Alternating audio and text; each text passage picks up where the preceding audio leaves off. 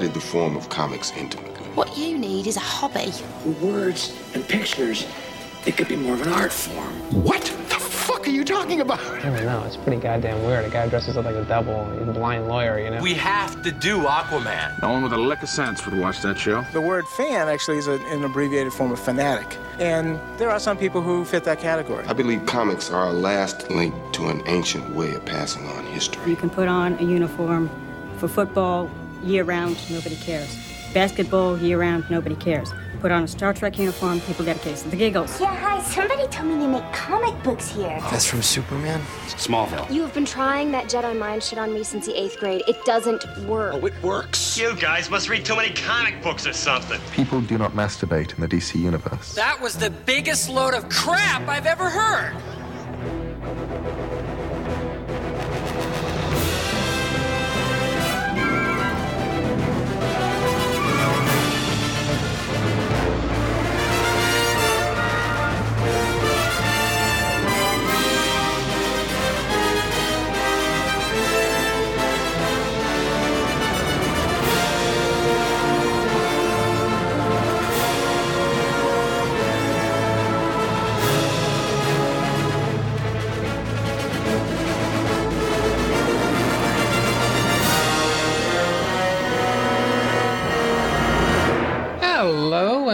Welcome back to Trennis Magnus Punches Reality, presented by Two True Freaks. I'm your host, Magnus, and lately what I've been doing is talking about bunches and bunches of Batman comics. And the reason for that, as I've said in previous episodes, is because of the fact that what I typically do is podcast about the comics that I happen to be reading and enjoying right now. You know? So basically what that works out to is whatever you guys are hearing at any given time those are the comics i'm reading at that moment.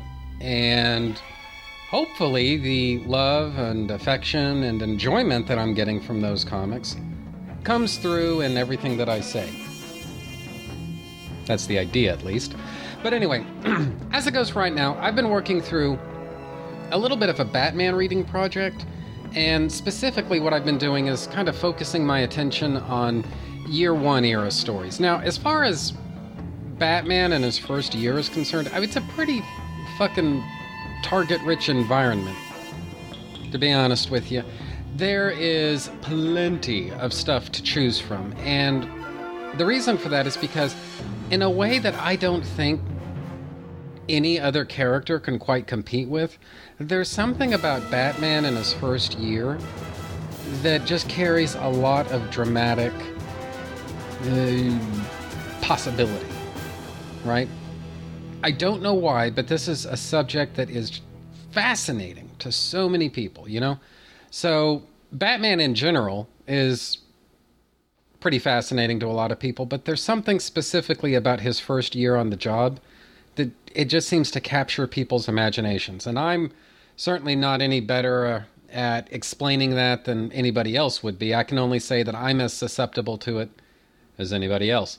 So there you have it. Now, as it goes for not everything that I've talked about in this mini series, not every single comic or story that I've talked about is part of the 1995 year one annual event that DC was running with but that's been the majority of it. And indeed, that will be the majority of it. But basically, for those of you who don't know, back in 1995, DC had an annual event where they used, instead of using their annuals as kind of a dumping ground for a crossover, as they had with, gee, let me think, as they had with Armageddon 2001, as they had with Eclipso, The Darkness Within, and probably other stuff that I'm forgetting about. Rather than using the annuals as a crossover, the annuals were instead themed. So everybody was basically telling his own story, but the common element was that all of these stories are year one. So Superman comics took place in his first year. The Flash took place in his first year. Green Lantern, first year. Batman, which is what we're talking about today. Batman, also first year. So by and large, these comics turned out amazingly well too. And so I was, I guess, so taken with especially the annuals that what I decided to do was, you know what, fuck it, I'm just going to do a series about all of the annuals. And then I thought, well, I'm kind of running with a Batman Year One theme there, so maybe it makes sense to kind of expand slightly beyond that, considering that I've got four annuals to choose from and six episodes to work with. So I decided to be just a little bit creative. So that's why you're seeing what you are, in fact, seeing here, or listening to, I should say. That's why you're hearing what you are, in fact, hearing right now. That sounded very insightful in my mind. But anyway, so to finally get down to brass tacks here, though, what I'm going to be talking about today is Legends of the Dark Knight Annual Number 5. Now, this is kind of significant, or I don't know about significant, but one kind of interesting bit of trivia, little factoid that I that I kind of pieced together as I was putting all of these different episodes together and planning it all out. The villain of this uh, of Legends of the Dark Knight Annual Number Five. Number one, he's not really a villain at all. I mean, there's a sense in which he's kind of a victim of his own hubris or desperation or just however you choose to filter all of that. But the other thing to think about, apart from that stuff, is this is the only villain in any of the comics that I've that I've talked about so far that hasn't found his way into a live action movie at some point or another. So whatever you want to do with that. Anyway, Legends of the Dark Knight Annual number 5. And according to Mike's Amazing World of DC, Legends of the Dark Knight Annual Number 5 was released on May the 2nd, 1995, which would mean that this was chronologically the first of the, unless I'm much mistaken, I believe this would actually make this the first of the Batman related year one annuals that was released that year. So, whatever you want to do with that. Anywho, Legends of the Dark Knight Annual Number 5. Story within is entitled Wings. Cover artist is Enrique Alcatena. Writer is Chuck Dixon. Penciler is Enrique Alcatena. Inker is Enrique Alcatena. Colorist is Digital Chameleon. Letterer is Willie Schubert. Willie Schubert. Not really sure how to pronounce that dude's name, to be honest with you. Because sometimes what they want to do is put the fucking French pronunciation in there, so it could be Schubert, as you just say in English. But if you want to do it the way the French people do, you might say Schubert. So it's all in how you look at it, I suppose. But however, how, however it's pronounced, editors are Chuck Kim and Archie Goodwin. Plot synopsis is as follows Daryl, a researcher at Federal Testing Labs, checks out blaring Gotham Inquisitor newspaper headlines and all the fear mongering going on concerning the Batman. He solicits opinions about the Batman from his fellow researchers. Most of them don't even believe that Batman actually exists. One researcher, which is to say Dr. Kirk Langstrom, chalks the whole thing up to mass hysteria. As it turns out, Dr. Langstrom is off in his own little world. He even ignores Dr. Francine Lee, his kinda sorta fiance. Instead of focusing on her, Langstrom's fascinated by bats. In bats, he believes he's discovered a way to reverse the effects of his own deafness. His inner monologue about bats is paired up with the scene of the Batman fighting with the Ridge Runners, a group of criminals who basically use zip lines, base jumping, and other extreme sports to escape from the Batman. The Batman, for his own part, is sick and fucking tired of being constantly outsmarted by this group of lowlifes. It's starting to turn into a personal grudge for him since the Batman can usually beat the snot out of anybody out of whom he decides to beat the snot. But these assholes keep escaping him and making him look like a chump. To address this little problem, the Batman attaches glider wings to his outfit. The idea being the glider wings will allow him to pursue the Ridge Runners if they try escaping on another zipline. Meanwhile, Langstrom believes he's ready to take his genetic formula into trials. However, federal testing labs executives doubt the feasibility of his findings, but even if they didn't, it still wouldn't matter since they're operating on a very tight budget right now. Because of all that, Langstrom can't continue his work. Dejected, Langstrom decides to test his formula on himself. And it seems to work. At least at first, his hearing works perfectly. Meanwhile, as all that's going on, the Batman uses his new glider wings against the Ridge Runners, who get a lucky shot off with a grapple gun and make mincemeat out of the Batman's glider wings. Elsewhere in Gotham City, Langstrom's having a pretty tough time.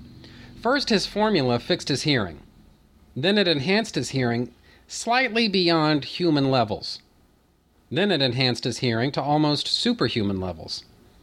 Then it transformed him into a fucking bat mutant, which, needless to say, wasn't exactly what Langstrom originally wanted. Either way, he doesn't see any other choice except abandoning his job, his apartment, his fiancee, and pretty much his entire life. Langstrom, now a full blown human slash bat hybrid, flies through the city and stumbles across the Batman duking it out once again with the Ridge Runners. Langstrom swoops down and takes out the entire Ridge Runner gang without trying, or even really intending to. Which says a little something something about how tough he is. Suffice it to say, Batman's suffering a bit from penal envy right about now, and that doesn't get much better by the time he arrives back in the Batcave, because Alfred's watching the captured Ridge Runner gang make statements to the news media, accusing Batman of kicking the shit out of them, even though Batman himself knows who really got the job done. Because the Batman's very inventive and creative with names, he calls Langstrom's mutated form Man Bat. Meanwhile, Francine and Dave have discovered Langstrom's notes about his bat formula and are determined to develop a serum that will reverse its effects. Francine's worried out of her mind about Langstrom. Daryl, the asshole from earlier in the story who read newspaper headlines, tries to comfort Francine by getting into her panties, but Francine's not having any of that and tells Daryl to go home already. Months go by and Man Bat falls in with a pack of actual bats. They live in a network of caves and tunnels as their home, and conveniently enough, these link up with the Batcave. So, imagine the Batman's surprise when he returns from a night on the job and finds Man Bat terrorizing Alfred right there in the Batcave. The Batman mar- barely manages to get the situation under control and begins piecing together Man Bat's true identity. He eventually deposits Man Bat on, on Francine's doorstep, and she uses her experimental serum to restore Langstrom back to normalcy. Sure, Langstrom's lost nine months of his life and probably his job too, but in the plus column, it would appear that he's not deaf anymore. Or another way of looking at it is his original bat formula may still be in his system. Either or, really. The end. So, what did I think? Well, right from the outset, you know, just looking at this cover, it's it's Batman wrestling with Man Bat and there's truth in this cover, just not necessarily literal truth because it looks like they're outdoors or something like that because of the fact that it appears to be raining on the cover. And as far as I know, it doesn't rain in the Batcave, and the Batcave is the only place that that uh, Batman and Man Bat ever fought each other.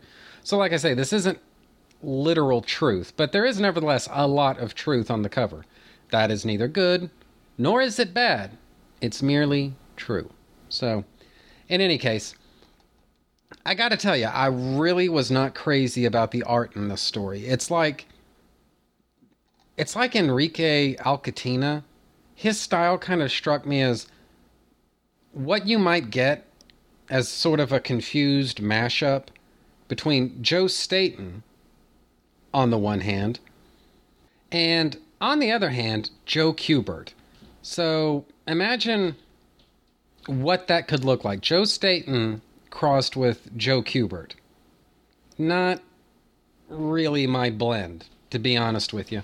So I like Joe I like Joe Staton, don't get me wrong, but I've never really been all that big on Joe Kubert, and I really don't like Joe Kubert mixed with elements, at least, of Joe Staton's style. So I don't know. I mean, this is not bad art. Let's be clear on that. But at the same rate, this I couldn't help wondering as I read this story, what would Joe Staton have done with this as a comic, you know? What might this have looked like? And it's like anything, you know, you need to be careful asking yourself that question because number 1, it's unknowable, and number 2, it just might break your heart. In any case, I don't mean any of this as a slam on Enrique call it uh, Enrique Alcatena. I'm just saying that I wasn't. I I just wasn't big on on the art in this story. So I doubt Enrique Alcatena is listening to this, but if you are, dude, no offense, it just wasn't for me. So from a writing standpoint, though, I know better than to bet against Chuck Dixon. And one of the things that gets established very early on in this story is the fact that Kirk Langstrom is deaf. Now, I honestly don't know if that's something that Chuck Dixon developed specifically for this story. But assuming he did, dude, fucking brilliant. Because, I mean, just from a writing standpoint, okay, I love Batman the animated series, all right? But now and then I guess for because of the fact that they only had about a 20 or so minute runtime to work with, character motivations weren't necessarily as well fleshed out as they might have been, right? So in the case of On Leather Wings, which let's face it, the comparison between this this annual and On Leather Wings is um well, it's a it's kind of inevitable, really. But in On Leather Wings, Kirk Langstrom, he didn't really have eh, a rational motivation to transform himself into Man Bat. He just didn't. And I mean, he had a, a, a cushy job as a genetics researcher and or whatever his fucking job was. He had a cushy job there. His wife was smoking hot, and you know, you just kind of have to think this guy, of all people, has no business wanting to be something other than what he is. Langstrom in this story, though, is deaf. Now, guys, I'm not deaf. And so there's a limit to how far I can really speak to that world. But one of the things that most deaf people will tell you is that, in a way that I don't know that any other handicap is I, I don't know if you can say this about just any other handicap, but deaf people, it's like they have a culture all their own, precisely because of the fact that sound, which is, when you think about it, the fundamental underlying sense upon which everything else is based. They don't have this. And so as a result, they don't necessarily view the world the same way that we do. Shit, they don't even view life the same way that we do. You know, not always. They have their own ways of doing things. And for some of them, it's reasonable to believe that they would want to have their hearing, all other things being equal. You know? And so what you have here is a guy with a very compelling reason to develop basically what amounts to the man bat formula. And then on top of that, a reason for him to single out bats more than anything else. You know, why bats as opposed to, oh, I don't know, fucking regular humans? Well, call it overcompensation, I guess, right? And so this is just such inventive writing. Because honestly, guys, the alternative to this is to position Langstrom as a villain. And I I've never really viewed. Now, keep in mind, I mean, I don't, I, I haven't read just shitloads and shitloads of Man Bat stories, but I've always kind of had a hard time viewing Kirk Langstrom as an out and out villain. You know, to me, he always seemed relatable in that this is something that's happened to him. You know, it isn't necessarily He's not necessarily evil, you understand. This is just something that he has done and maybe didn't understand the consequences. But Chuck Dixon basically provides a dividend here. He basically says, well, you know what? The way that things have typically been done up to this point, that stuff's all well and good, no problem with it. But there's another layer here. You know, uh, there was another layer of motivation that Chuck Dixon saw as an amazing dramatic possibility. And I think it turns out extremely fucking well. You know, this is such an insightful decision to make, just from a creative standpoint. Make this guy deaf. And now it's almost like you don't even have to explain why a guy like this would want to be able to hear like a bat dude, talk about overcompensating. So what I'm saying is that that actually it, it actually works for me, you know, pretty well. I didn't need to be persuaded about why this needs to be done. You know, just like a modicum of thought, and you pretty well have it right away, right? And so, other than that, it's almost tempting to say that this is a fairly conventional Batman story. Batman wants to take down this big gang of criminals, and he's just not able to do it. And here again, Chuck Dixon saw dramatic possibility, or at least uh, character development to be mined here. Because what this basically sets out is not just that Batman is driven, not just that Batman is determined to to get his man as much as anything you could you could derive a fairly, I think, a fairly justifiable uh, motivation of competitiveness on Batman's part. He wants to show them who the better man is, you know, and you could easily view this as being somewhat about ego, somewhat personal for him, you know? And again, the guy, the, the type of guy that is capable of doing the things that Batman is capable of doing, he's not going to settle for second best. You know, he wants to take these guys down. He wants to be the man, you know? And I guess what I'm driving at here is that every single layer of motive here, every single thing that happens, has a very understandable cause behind it.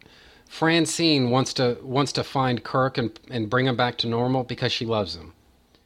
Kirk wants to he wants to be able to hear and do things the way that normal people do without this handicap standing in his way.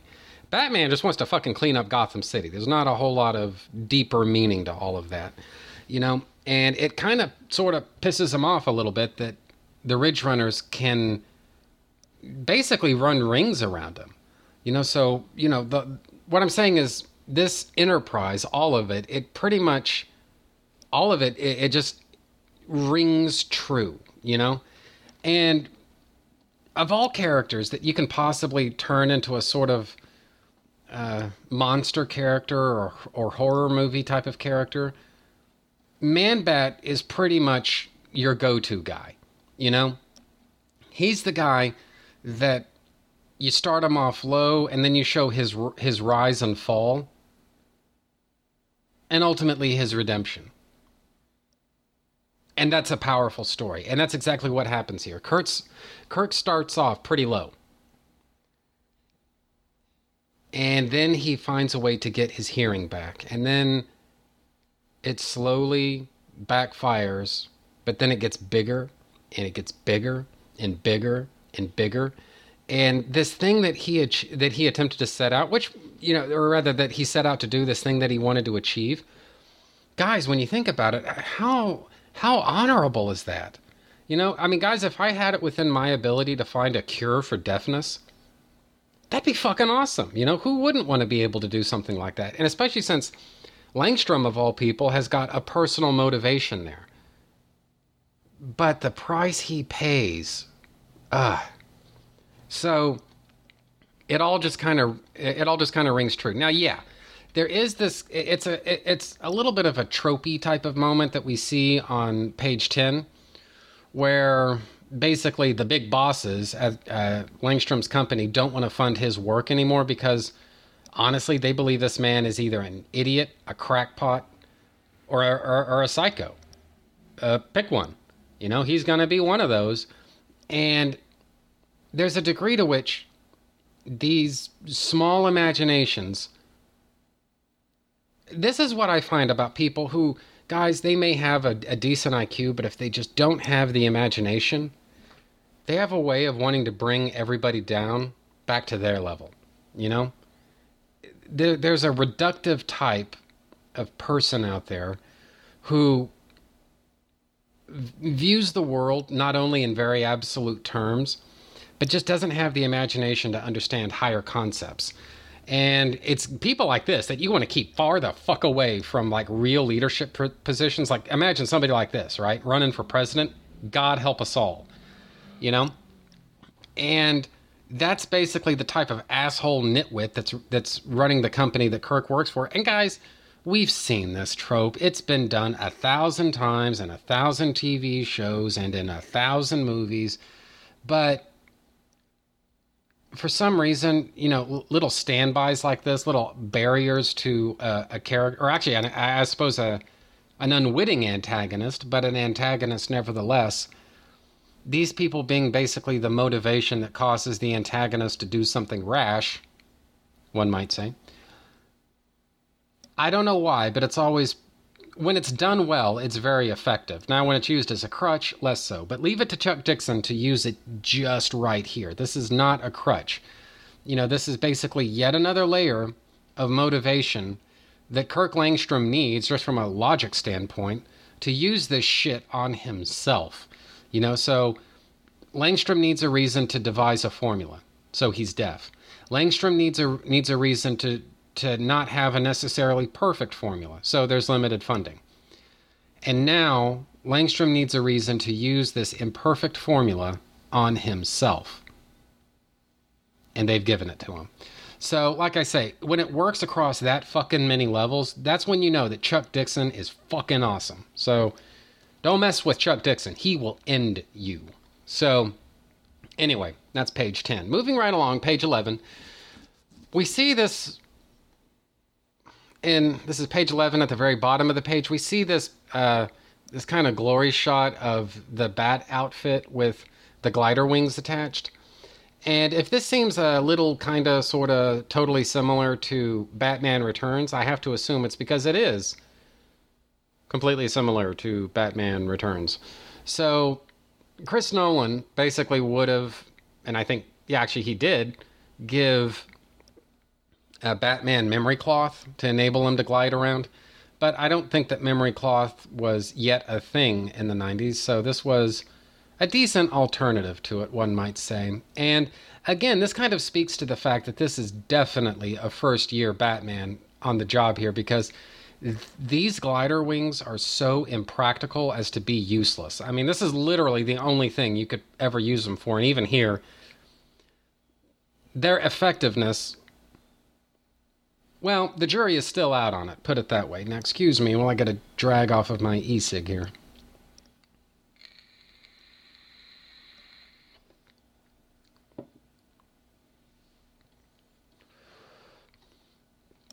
Anyway, so moving right along, uh, pages 11 and 12, Francine swings by.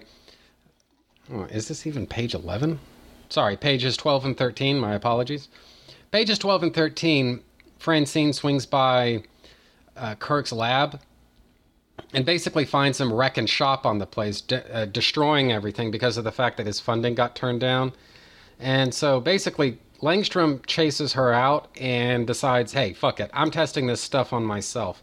And again, this kind of speaks to the horror movie aspect of it. You can almost hear the horror music going on in the background, where Langstrom is kind of having a, a, a, Dr. Jekyll, Mr. Hyde moment, or this is the Frankenstein moment, or just fucking whatever. You've seen this type of thing in a thousand monster movies a thousand times, you know?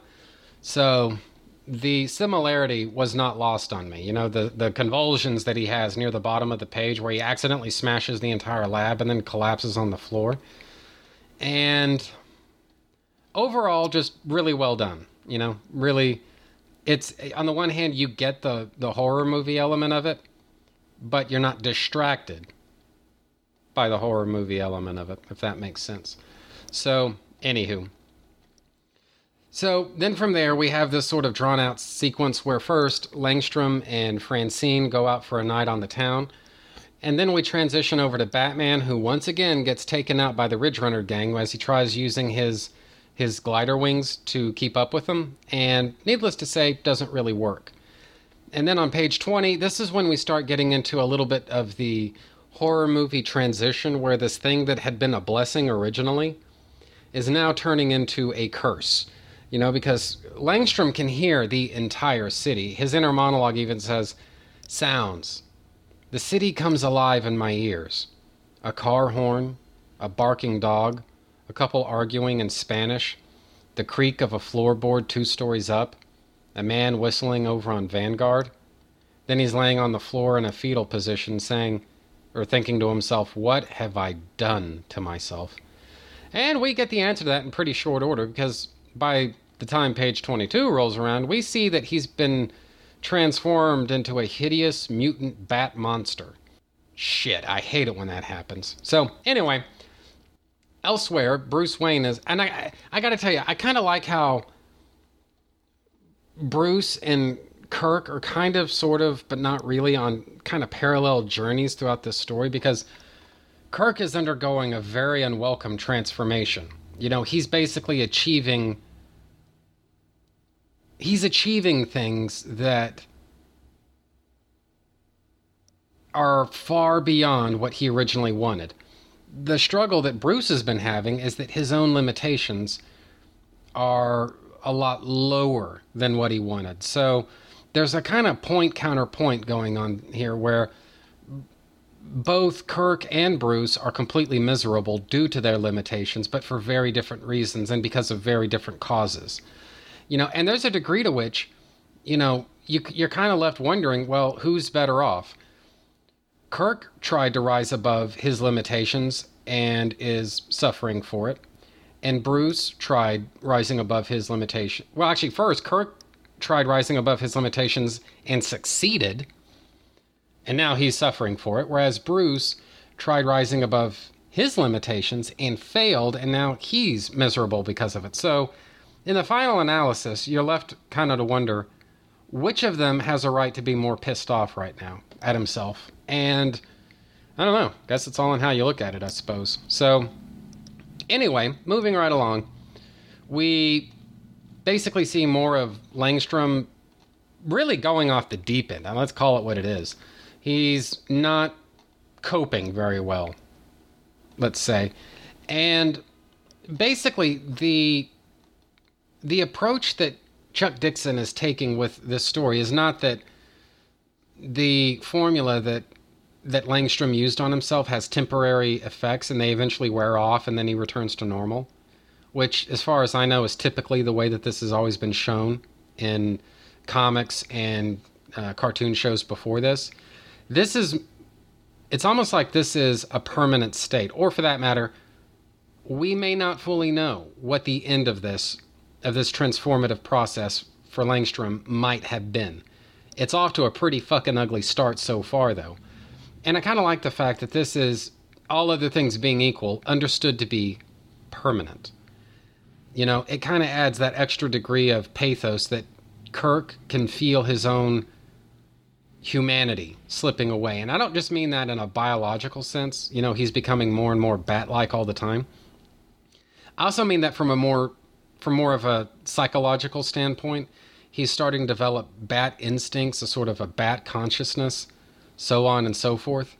And he his humanity is being subsumed slowly but surely, you know? And that it, that just adds that extra degree of drama and pathos to the whole thing that it's not melodramatic and for that I'm grateful. It's it's just really effective, put it that way. Really good stuff. Very well written. You also get the idea that his apartment, as we see it on page 26, is a real fucking mess just because you look at uh, the carpet under his feet and what you see is all empty cans and food wrappers and all these other things sitting on the ground. You get the idea he hasn't left home in quite a while, you know? So again, it it enhances the metaphor of Kirk being completely alienated from society. It's very effectively done. So I like that. That that plays for me. So moving right along, Batman basically tries once again. This is on page 31. Batman tries once again taking on the Ridge Runner gang, this time without the glider wings, and doesn't exactly work that well for, for him because of the fact that this time they actually came armed, which is a new thing for them. And you know what? I could be mistaken here, but you get the idea that Chuck Dixon is sneaking in a tiny little bit of commentary here. Because basically, what the Ridge Runner gang is out to do is steal the only existing print of a brand new movie that's coming out. It says, Batman's etern- eh, internal monologue says, they came to steal the premiere print of the film, the only final cut of the movie in existence, worth millions to video pirates. Or maybe they'll ransom it. The studio would pay dear. The movie's just what the world needs another dose of gratuitous violence as Batman is being shot at by a member of the Ridge Runners. And touche, Chuck Dixon. Touche. Now, there is a moment, though, that I kind of have to call bullshit on. Batman says this is the only final cut of the movie in existence, and I find that a little bit hard to believe, just because this would be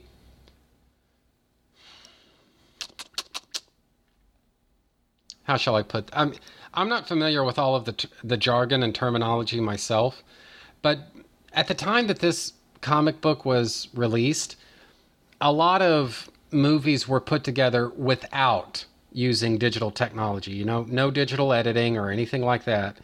And so I think a lot of movie studios were actually still using moviolas to edit films and stuff. But nevertheless, what you see at the at the premiere of a film is a print struck from the master. I doubt that they're going to screen a master of a movie at at a movie premiere, but they do strike prints from those masters, and so they could just as easily strike another print. Now, the minute you admit that, you pretty much have to write off this part of the story. So I don't want to do that, but I'm it does need to be said that I don't think I don't think this it would actually be that big of a pro. I mean, no, that you'd fuck up their whole little media event and the premiere and all all of that stuff. But push comes to shove, it's not that big a problem. They can just strike another print and be done with it. So who cares? But whatever. Like I say, the minute you take that out of the story, you this entire part of the story pretty much falls apart, and that's no good. So just don't think about it too much. That's the point. So, anyway, so Man Bat swoops onto the scene, beats the shit out of the Ridge Runners, and that's when Batman finally has an access point now into Kirk Langstrom's story. And it's kind of striking to think, you know, just how little Batman has to do with Man Bat in this story. But when they finally do cross paths, which never really happens until uh, page 43, when they finally do cross paths, basically, Batman is treating Man Bat as an intruder in the Batcave, but not necessarily an enemy. He's an intruder, but he's not an arch nemesis. Does that make sense? Speaking of the Batcave, it's a completely developed crime lab here. And on top of all of that, Batman roars up in the Batcave in the Batmobile. Now, other comics I've talked about in this series, basically they've made it clear that Batman doesn't have a Batmobile. He and while he does have a Batcave, it's not the sophisticated setup that he has here. But number one, there are really two sort of answers to that. Number one, with these year one stories, I'm not really too fussy about continuity. You know, what is Jim Gordon's actual police rank? You know, does Batman have a Batmobile or does he not? You know, stuff like that. Don't sweat the small stuff, guys. The other thing to consider, though, is that this story takes place over the span of nine months, which leaves plenty of time for those other stories to happen, and then for Batman to develop all of this stuff. And then this can, you, you could basically say that those other stories take place between pages of this story. So that's another way of looking at it. So this doesn't necessarily have to be discontinuity between the other year one annuals. Although, like I say, even if it is, the way I look at it is Batman's continuity in year one, especially in this vintage of the DC universe, it's a loosey goosey type of thing. It's not absolute, and I typically don't get all that upset about it. As a matter of fact, I'm a lot harder on Superman's year one continuity in the post crisis era than I would ever be on Batman's, just because Batman, his entire continuity was so fucked up from day one. I just don't see what what it's worth to to split hairs over, you know, this continuity tidbit or that one or whatever. You know, it's just that doesn't make sense to me, you know? I don't get that. Basically is what I'm saying. So anyway, so the fight's on. You've got Batman and Man-Bat swinging around the Batcave, beating the shit out of each other. And basically what Batman's trying to do is knock Man-Bat out. He's not necessarily again, not treating Man-Bat as an enemy per se. And as a result, Batman's kind of playing kind of easy with Man with Man-Bat because he's not using lethal methods, but he does need to be able to uh, take him down once and for all. That much is sure. So, all all in all, it's not. This is not a lengthy, epic, and high energy type of fight scene. It gets the job done, but it's not this is not the center point of, or the centerpiece, I should say, of this story, you know? And that again speaks to, you know, how might Joe Staton have handled this story? Or, shit, for that matter, how might Graham Nolan have handled this story, you know? Might it been a little bit more of a visually engaging type of action scene? The one between Batman and Man Bat? We will never know, unfortunately. So, either way, though, it that little action scene accomplishes what it needs to accomplish, and then from there, what we get is kind of falling action of Batman returning Man-Bat to Francine, and then she uses their the experimental serum on him to cure him of his bat mutation, which ultimately works and puts everything back to normal, and then from there, the end ends happily. And guys, I gotta tell you, one of the reasons that why this issue works for me overall is because there's a very human. actually, let me rephrase that. There are very human elements of this story that, you know, the characters are all speaking from a rational and relatable point of view. So there's that going on. But more than that, this is just a fun superhero story. And it's kind of played a little bit as a light horror movie. I mean, they don't go full horror movie or full monster movie with this thing. But if you recognize the one or two or three winks to, I guess, the horror movie or monster movie genres, you'll recognize those moments as what they are in this story, but this is still a superhero story, you know, a very fun one at that. So, all in all, I really enjoy this. Now, to the best of my knowledge, I don't think this has ever been reprinted anywhere. As far as I know, the only way to get your hands on this story is to get your hands on. Actually, I'm looking at Mike's Amazing World of DC right now, and I'm going to have to revise that.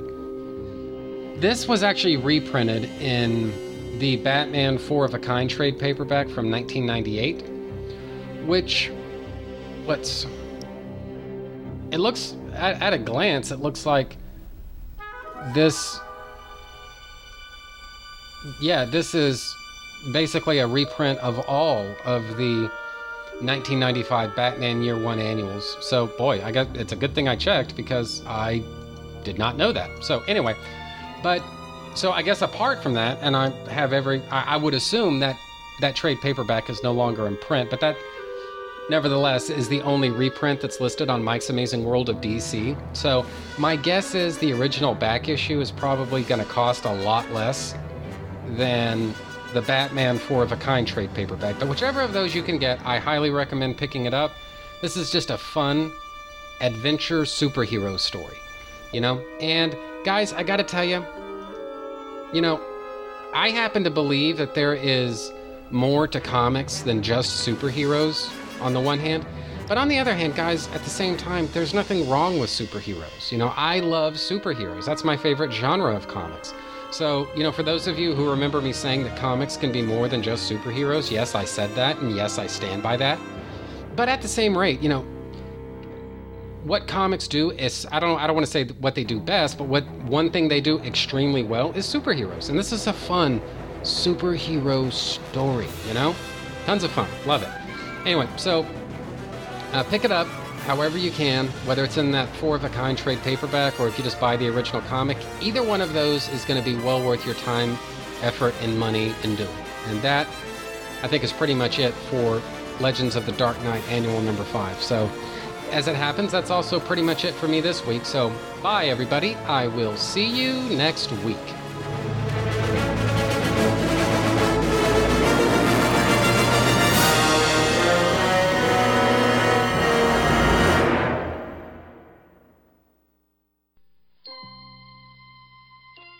Star Trek, comic books, mythology, video games, toys, Star Wars. Just about any geeky topic you can think of could be covered on the Hammer Podcasts, presented by two true freaks. Come join me Gene Hendricks, for whatever my disjointed mental processes can come up with. And be careful, or you might just learn something before we're done. The Hammer Podcast is available monthly, both on its own iTunes feed and at twotruefreaks.com.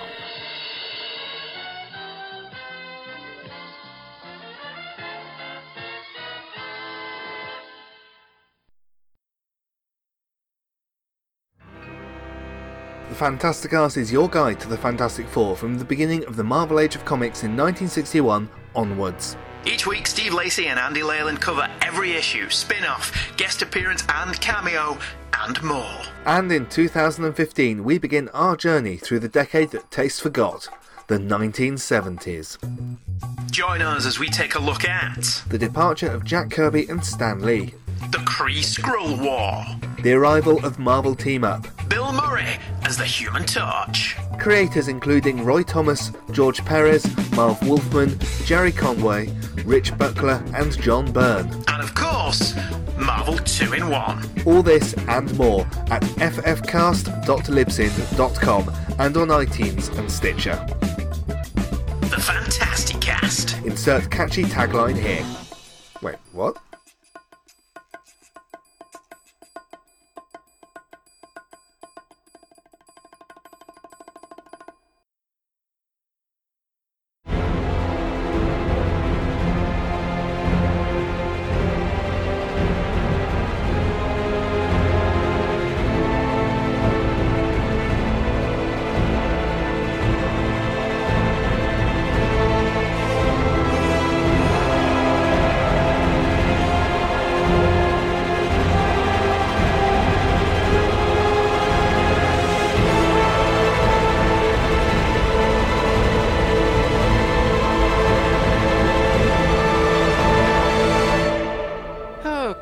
So I think that's just about the end of that.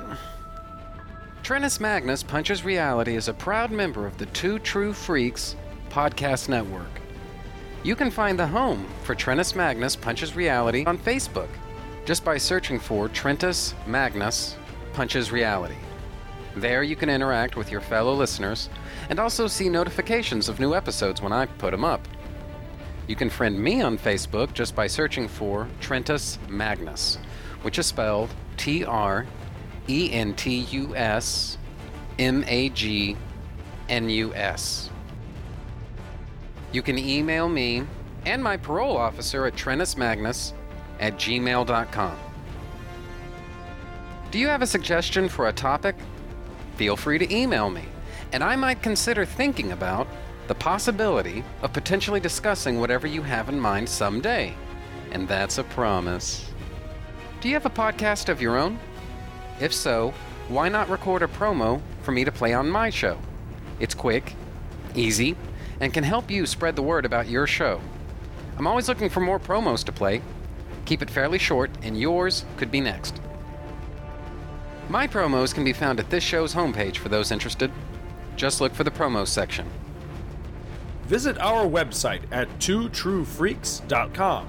Two True Freaks is always spelled T W O T R U E F R E A K S. If you shop at Amazon.com, please consider using the link at twotruefreaks.com to shop there. If you use this link to go to Amazon and then you shop, Two True Freaks gets a little cut of what you buy and it doesn't cost you anything extra. So you get to shop as usual and help out the Two True Freaks at the same time. Two True Freaks and all of its excellent affiliates are available on iTunes, and you can choose to subscribe to either the entire network if you wish, or pick whichever individual shows you want to follow. We have so many shows to choose from, there's just bound to be one that appeals to your particular fandom.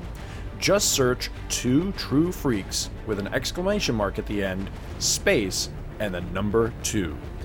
If you ever leave your house and you actually have friends, why don't you tell them about Two True Freaks? If you've enjoyed our show, please won't you take a moment to rate us on iTunes? That helps others find the show too. The contents of this podcast are fictitious, hypothetical, and probably completely unnecessary. Any similarity to living persons or real life events is purely coincidental and void where prohibited by law, some assembly required, batteries not included. The white zone is for passenger loading and unloading only. All models are over the age of 18. Trentus Magnus Punches Reality is a Magnus Media Enterprises Limited production in association with Demonzacor of Milan, Italy.